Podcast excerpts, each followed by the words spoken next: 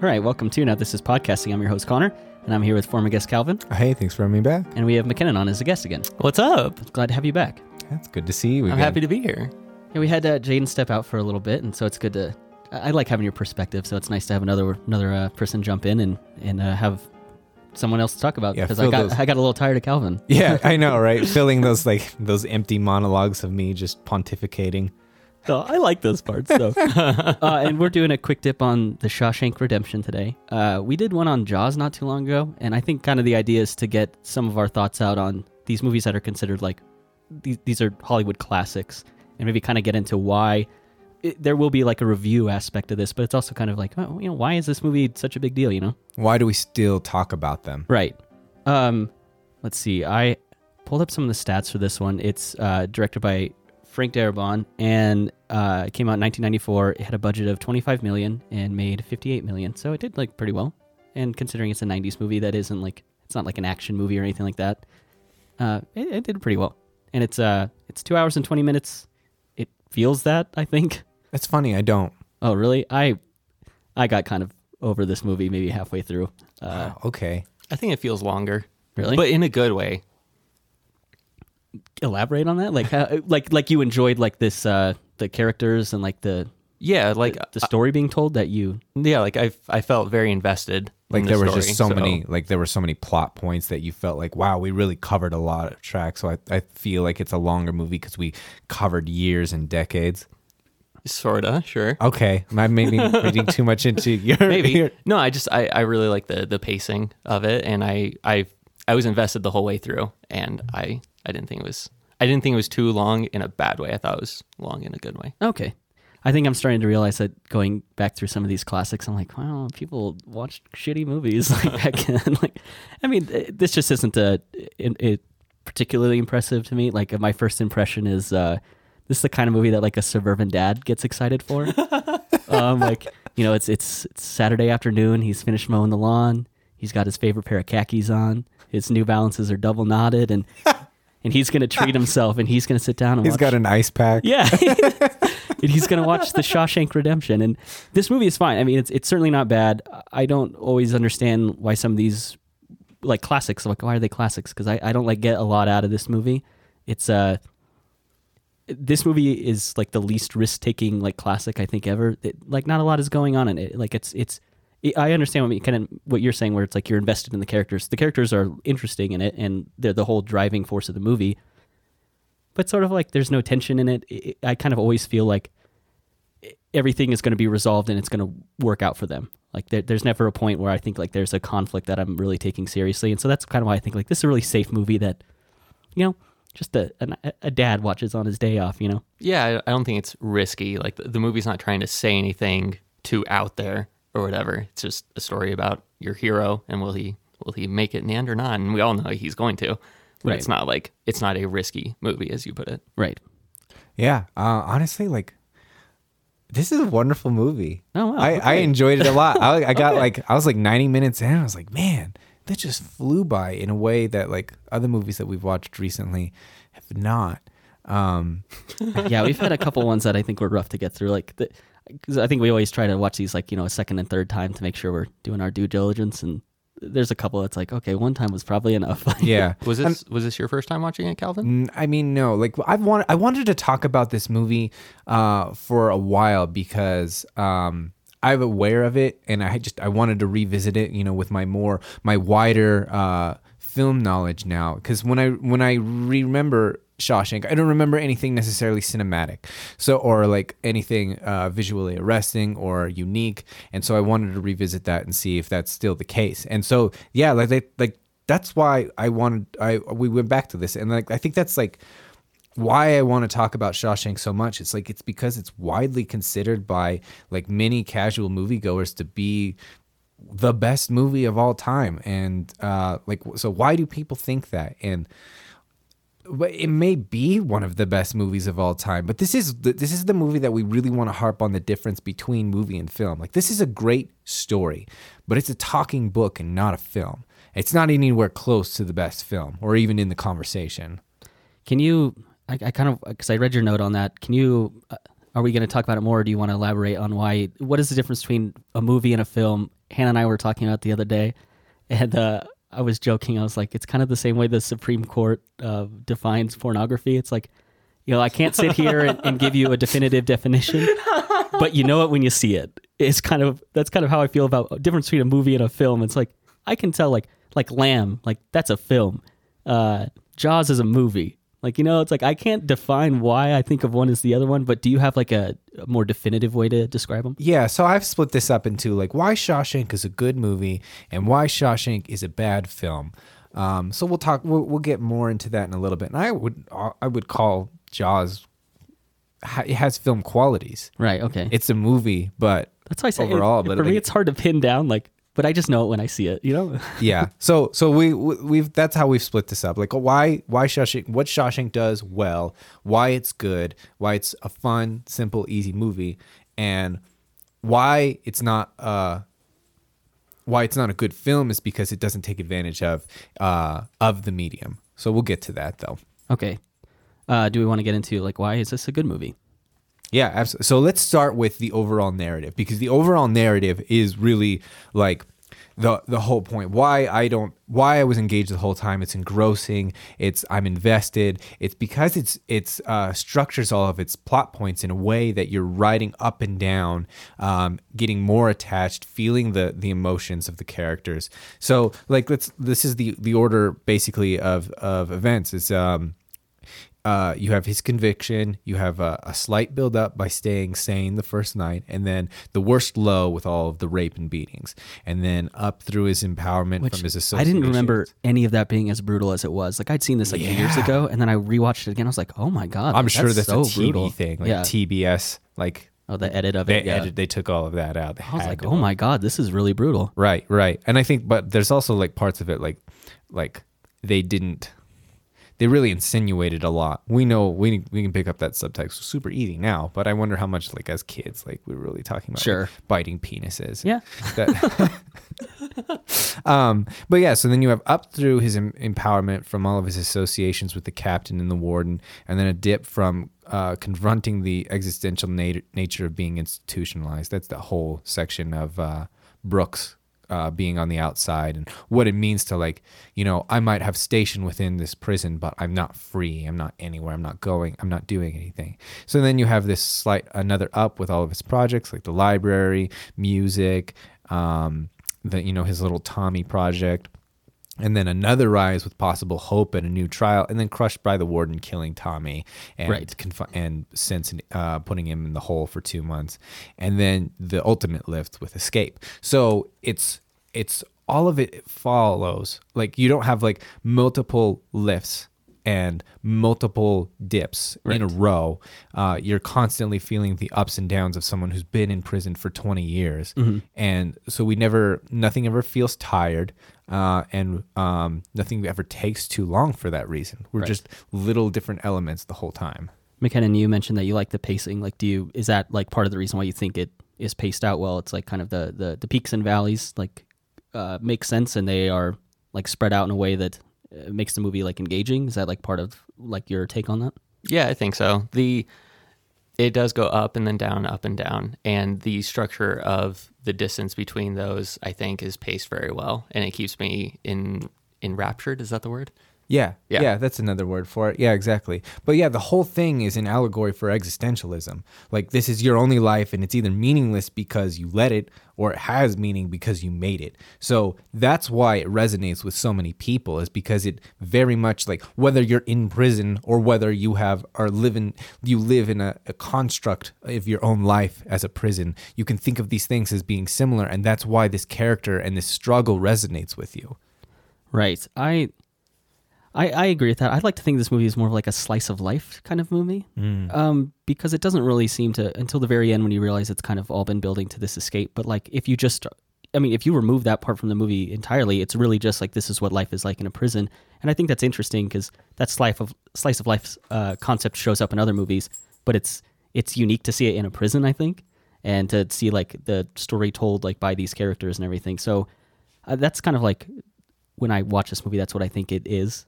It's just to be like these are these are stories of the characters in their life.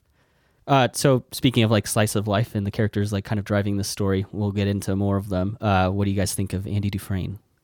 So Andy is is perfect um, for a few for why Shawshank works. But I want to know. I- I'll explain what I mean by that. I want to know what you guys think of it for, of him first. I think he's a boring character, but it works.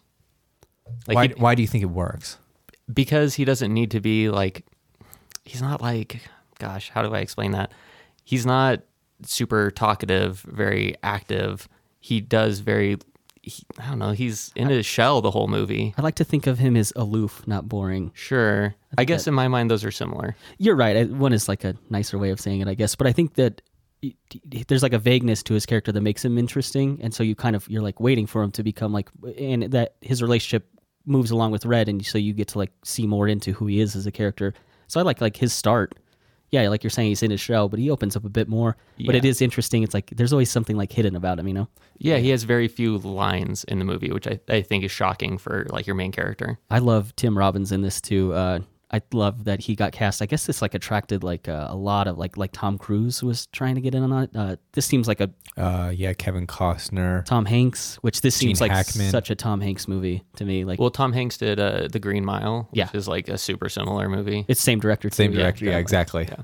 Yeah. So I mean, I, I'm glad that they chose Tim Robbins because there there is too. He's kind of got a like a weird creepy quality to him. Uh, like in the courtroom, you know, he's like he uh, the judge. He's like you're you're a cold blooded killer. He's like a you know I can't believe someone can come in here and just be so like blase blah blah about this because there is he's got like creepy eyes and Yeah. So there's something like intriguing. I think the casting is great. I like I like uh I like that Andy character a lot. Yeah, and I'd say so. Andy Dufresne is played with with zero emotion and really zero character traits. I don't think he really displays any character traits throughout the whole film.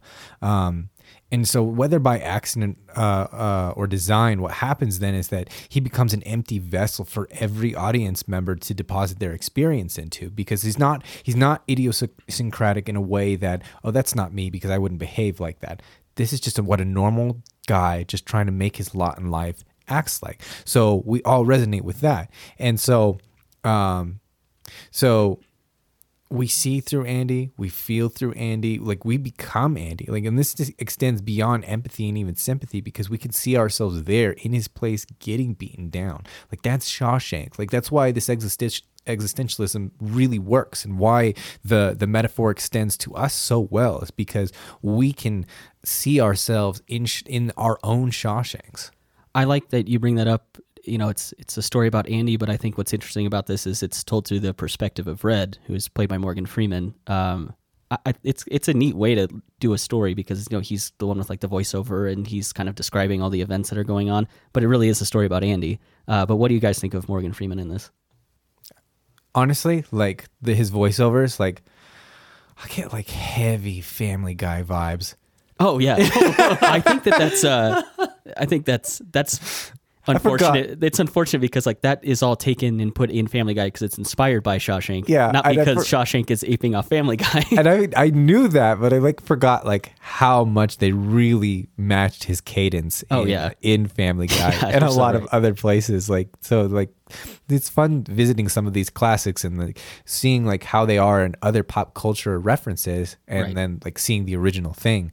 It's kind of it's it's fun for that sake, Yeah, not because it spawned something, but because like um I've seen it in my modern day now. Right, right. like, going back to the source.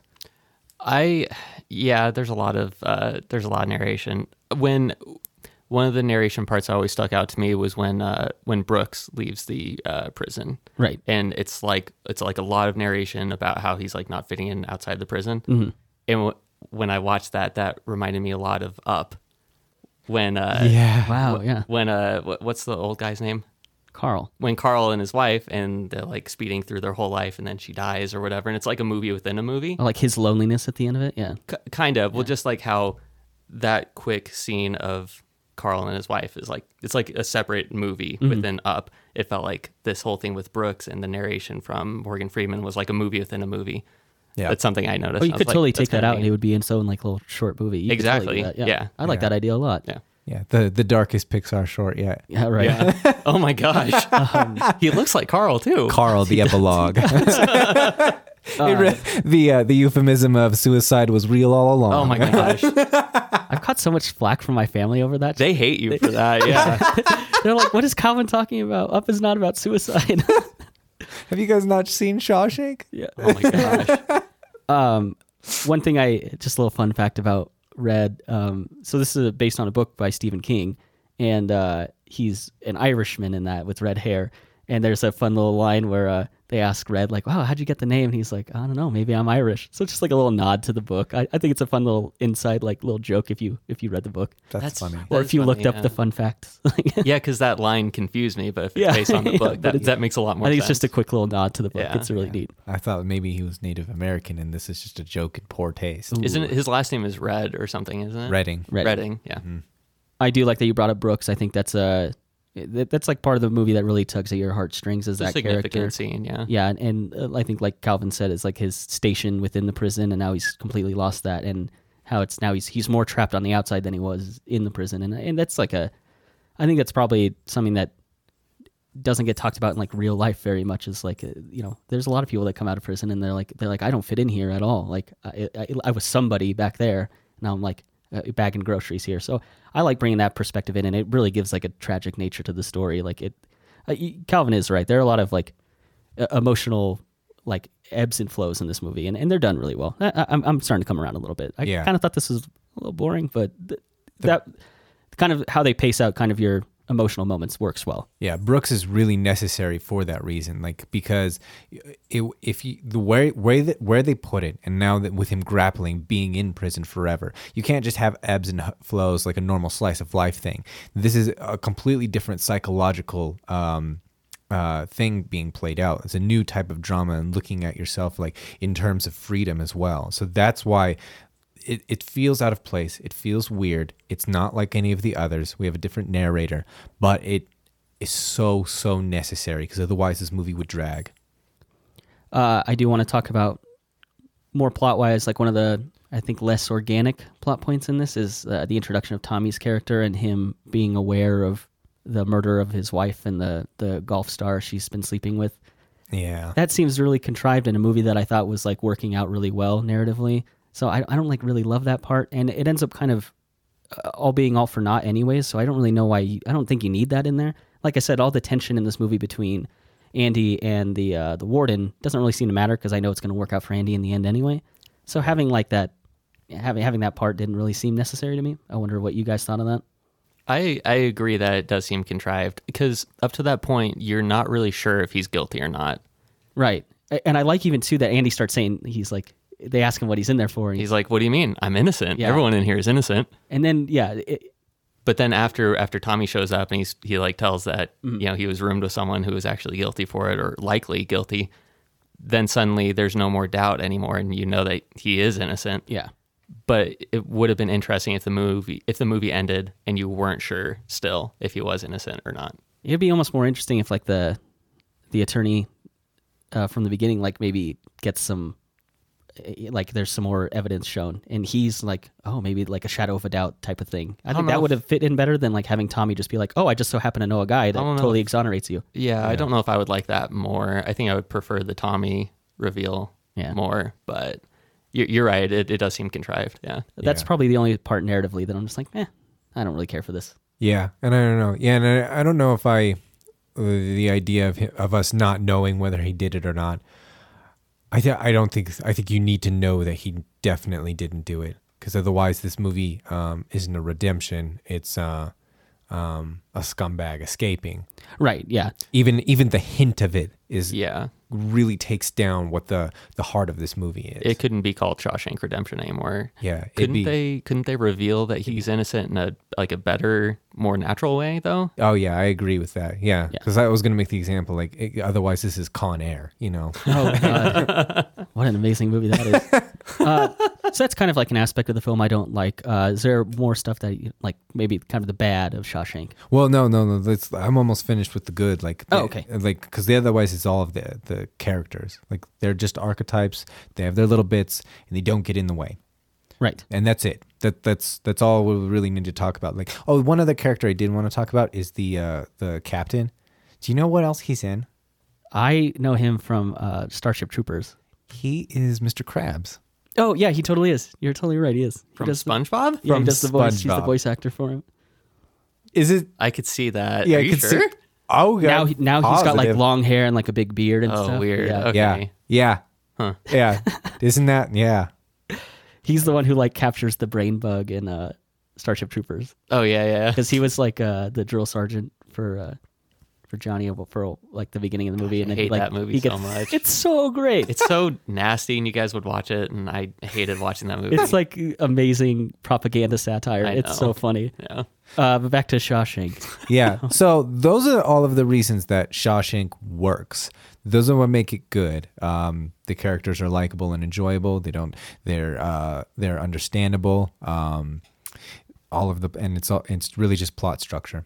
That's why kind of why I describe this movie as really safe. Like everything is just really nice in it, even though it's in a prison. It's like yeah, it's like, but everyone is likable. All the side characters are, are are great, which is funny. They some of them have really neat names. Like you got like Snooze and Skeet, and they're all like little fun little guys in the background. I, I like them a lot. But yeah, it's really hard to do still. But like it's it's a formula. So that's that's why that's why it's a good movie. Is it it sticks to its formula and it does it well. Yeah, I I was surprised though. Uh, the same director does that movie, uh, The Mist, which is another Stephen King adaptation, and that movie is like horrific, like body horror, and it's like a story about kind of how when it kind of comes down to it, people turn to like their baser needs and how quickly people are to turn against each other, and you kind of uh, you kind of get put in your own little group of like and and there's conflict within the groups and everything like that. Like they murder a guy because he's in the military and they think he has something to do with it, even though he has nothing to do with it.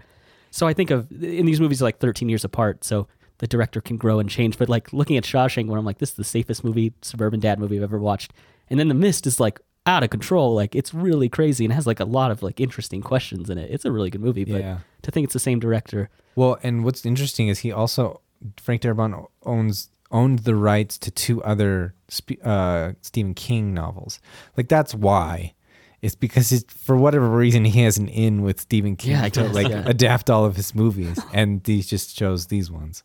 So I don't I don't really know why, but yeah, it is interesting that that's that that's the case. Stephen King got like a five thousand dollar uh, Royalty. royalty check for this. And he never cashed it. He like framed it and then sent it back to Frank Darabont. He's like, in case you ever need like bail money. it's pretty funny. That's amazing. Uh, but away from the fun facts, as much as I like them. Uh, so yeah, some of the bad, like why why doesn't this work? So why is Shawshank a bad film? 142 minutes of film, and I counted one shot that I found visually interesting. Yeah. And I, I think you both know which one I'm talking about, right? Which one am I talking? I, I think you probably like the aerial shot of the prison where it kind of goes over the top of it and then spins around. I thought that was like interesting. Or there's a couple wide shots of the prison, like I think when the the one prisoner gets taken out who's like crying at night saying he shouldn't be there. There's like a really neat wide shot of that.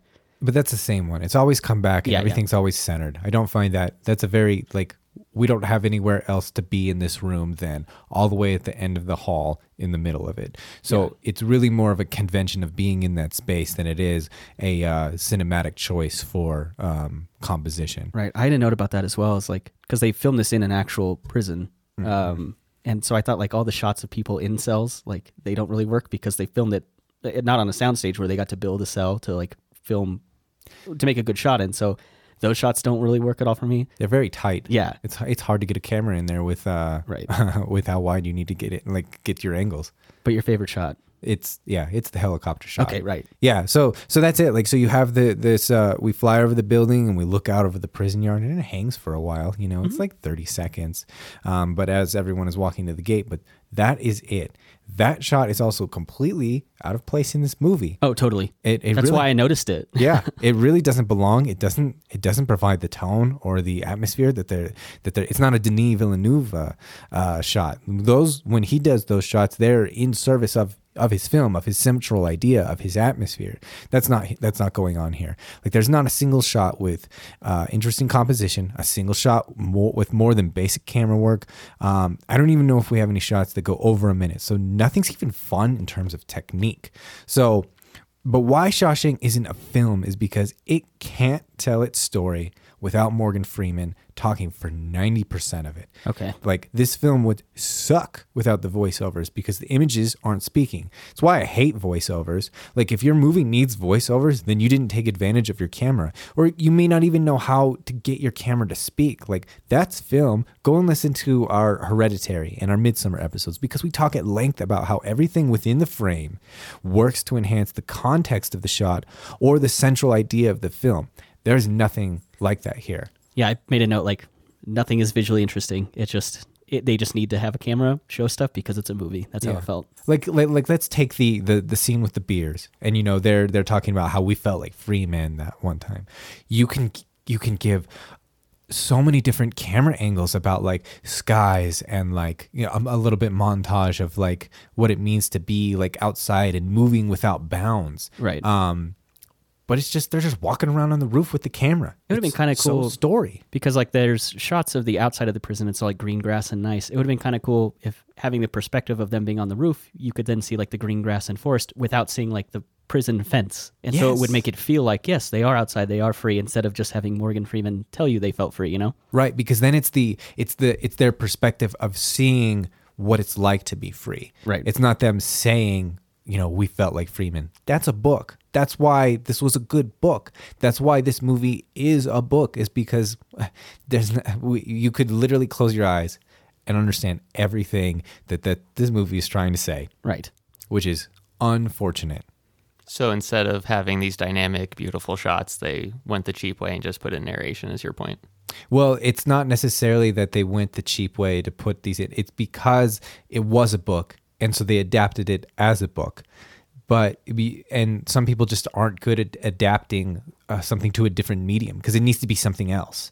You like look at like the difference between Dune. Like if you take all of uh, the voiceovers and the and the thoughts of people in the book, you get David Lynch's 1984 version, which is awful. yeah yeah that's brutal And then if you figure out how to get your camera to speak, you have Denis Villeneuve's 2021 version of Dune, which is visually arresting Yeah. in every way. It is the true cinematic experience. right So you need to understand how your medium works and how it is different than a book. i don't even know that doing the voiceover is the cheap way i, I bet morgan freeman commands a pretty high salary for voiceover Perhaps his not the- voice is his voice is magical Not the cheap way, but like it's the easy way. yeah no no i, I get what you're saying i just It's a it's a cop out for sure. And again, it's like like you can i- if if no one understands what they're saying, like just throw in some some exposition. And that's what voiceovers do. And that's why I hate them. So you would like this movie if it had zero narration or less? It would be worse if it didn't have narration. I agree. It's absolutely necessary to have the the narration because this is a shitty film. right That's why. Got it. I do want to talk a little bit about the escape. Um, I, I, I think it's kind of funny. So he gets the rock hammer, and I love that um, Red's like, uh, this is like a special request. He's like, I usually do a 20% markup, but I'm going to have to charge a little more. He's like, 10 bucks for the hammer. I love that it's only $10. like, Yeah, I thought right. That was so funny. I mean, I, for- I kind of forgot that this was like in the in the 40s. yeah, I, I was like, that would, that would cost so much, you know. Now he's like, oh yeah, I'll do it for a, for a pack of Marlboro Reds, you know. It's like that's like it. Like I thought that was funny, and then it is a little goofy. I think kind of how he escapes. Uh, he's like a. They think it's gonna take him like a hundred years to if he used the hammer, and it you know he's like, oh, he's like Andy did it in less than twenty. Yeah. Um, I did see a comment about it. They're like, it looks like something you'd see out of like a Wile E. Coyote cartoon, like just the hole he crawls through. It like it's so kind of cartoonish, you know. Yeah. I think that that's a kind of a funny note on that, but it, it is a little goofy. The actual like kind of escape, you know, It's Especially, like, to him- so dramatic. Yeah, especially breaking into the pipe, like trying to time it with the the thunder and the lightning. Mhm. Yeah, that was weird. And like also like how big he smashed a hole in the pipe. What with like a rock? Yeah, yeah, Yeah, exactly. they kind of they kind of gloss over that, but he must Yeah. have hit that pipe like a thousand times. I just I do think it's like if that's going to be like your kind of your climax, it's like eh, it should be a little bit better than that. But again, I think for the time, it's fine. yeah, it's it's not the point. Right, right. Like I said, like to me, this is a slice of life type thing, and the escape is almost like not really necessary. Like you could just I disagree with Oh, that. I think the whole point of the movie is when he gets out of the pipe and he's like in the water and he like takes off his shirt and he's finally free. That's like the whole point of the movie. Well, I guess okay. I guess then you wouldn't have the redemption. I- Exactly. That would make the title useless. But I mean, like, uh, in, in, I mean, in terms of what makes the movie like good, the escape is not the part of the movie that I'm like, i- is the good part of the movie. I don't think it's the characters. Like that's I- what makes the movie good I to me. I don't think so. Wow. Okay. I think No. that the characters are completely blank. Like like Calvin said, they're just archetypes and they they don't just- really serve a purpose. They're just really ju- there to to provide the the uh, the emotion, to drive the po- plot points and make them seem believable, to bounce everything off uh, of everything. So like honestly, like um, like his friendship with Red is uh like the, the, the, Shawshank's final act of magic is in the reveal of the tunnel. And it works because you have a storyteller who never knew, despite being the, the man's best friend for 20 years. Right. Like, if that's like their entire friendship isn't the point of this film, it's not what makes it good. It's in service of that reveal. That's what's kind of weird about this movie. Is that so. these, char- these characters aren't necessary, they're just there to drive the plot. I guess that is like an interesting way to put it. Like, because it makes you feel like this movie is about the characters, which is how I took it. And I was like, okay, yeah, this is like this is a story about this this friend group. I guess you know, it's about Andy and Red. But I guess if you kind of change it to that perspective, it is. It's all about the escape and how Andy is doing everything like really purposeful. Like, like I love he's like reading the Bible when the warden comes in. to- Yeah. to like you know because he's a religious man and so he's trying to get on the good side and everything. It's like it, everything he does is like really purposeful. So I And guess it's also you're- yeah. because he was hiding the bi- the the hammer. Right, right. Right. But yeah, so that's that, that that's what I mean. It's like if you the whole this movie goes in com- two completely different directions with the tunnel scene, with the escape. Um, with it, it's all about the plot and the structure. Without it, it's slice of life. Right. Okay. Yeah, I think that's that's a good way to put it. I like that. The- kind of the the two different perspectives you can take to it makes this movie more interesting. A movie that I didn't find entirely interesting. I don't find it interesting either. It's just like these are this is about as I dug deep. I dug really deep and like so there, there's a bunch of themes and motifs that people have put to this. Like this uh so so there's this idea of Christian mysticism around it, like Andy as a messianic Christ, Christ-like figure, like the beers being like a Last Supper type thing. Like you have the warden quoting Jesus from Scripture, like but it's interpreted as like Lucifer will appear as a beacon of light, and uh, he knows the words of God too. Blah blah. And you have Zihuatanejo uh, being like the idea of heaven and paradise, and you'll be with me. Like if you get out, you can come join me here. And then you also have like these other things, like this idea of the, like the power of cinema, like film to escape reality, because you have the film nights, you have Andy's pinups, um, you have uh, the beating back of the sisters with like an actual film reel, Right. and then like the other big thing is like Andy's Andy and Red's friendship, like non-sexual friendship, like centered around getting to know the other person, not schemes or women. Like true freedom is friendship.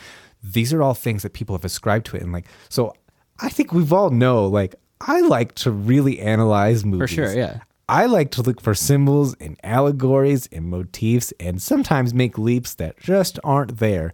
This film has none of that.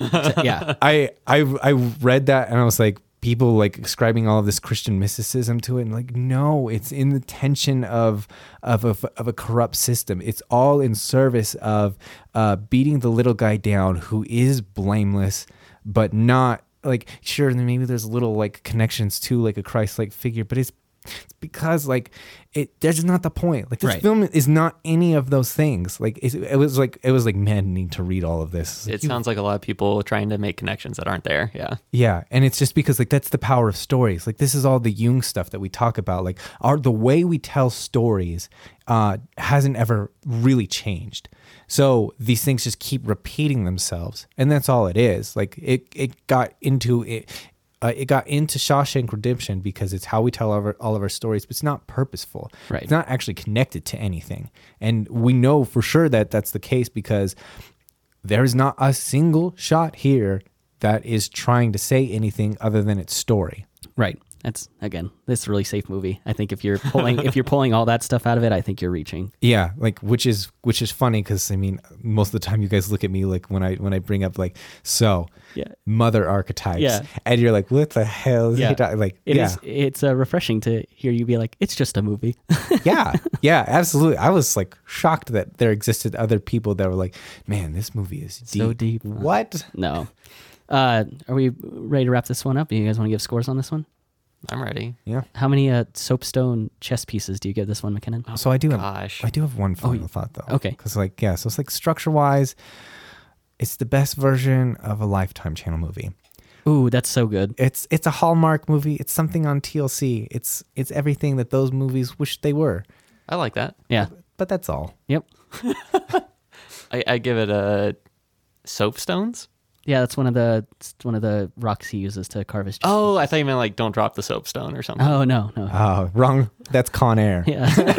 uh, s- s- six and a half, I suppose. May- Maybe maybe seven. It. I mean, it's a it's a harmless movie. It's just it's not Yeah. doing anything outrageous, and it's it's harmless, is perfect. Yeah, perfect no, way to put it. it's six and a half.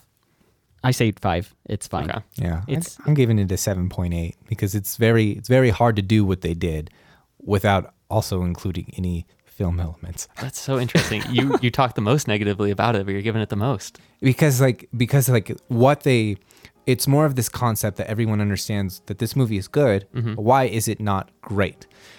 Okay. And I know I know what makes it good, and it's very hard to do that. okay. So that's really why I, I, I will give it more more credit than it's due because like yeah like if you're gonna come up with your formula your Hallmark movie formula, look at how many are terrible Right. just utter garbage. So the fact that this took that formula and did it well enough to hold attention for 200 uh, for 142 minutes is fascinating. Yeah, it's I- I that's can a do- triumph. In light of all the negative stuff, they're still good. Oh yeah. Okay. All right, yeah. So we're wrapping this one up. Uh, remember, you can find us on uh, any platform you look, looking for your podcast, like Apple Podcasts and Spotify. Uh, we also upload these to uh, YouTube. Uh, and if you want to get a hold of us, we have an email at uh, now this is podcasting 100 at gmail.com. You can also leave uh, comments on our YouTube channel. We like to check those. I always get on and try to reply to what I see. It's a and, and, you know if you have any suggestions for things we should do in the future. Uh, so thank you for listening to now this is podcasting.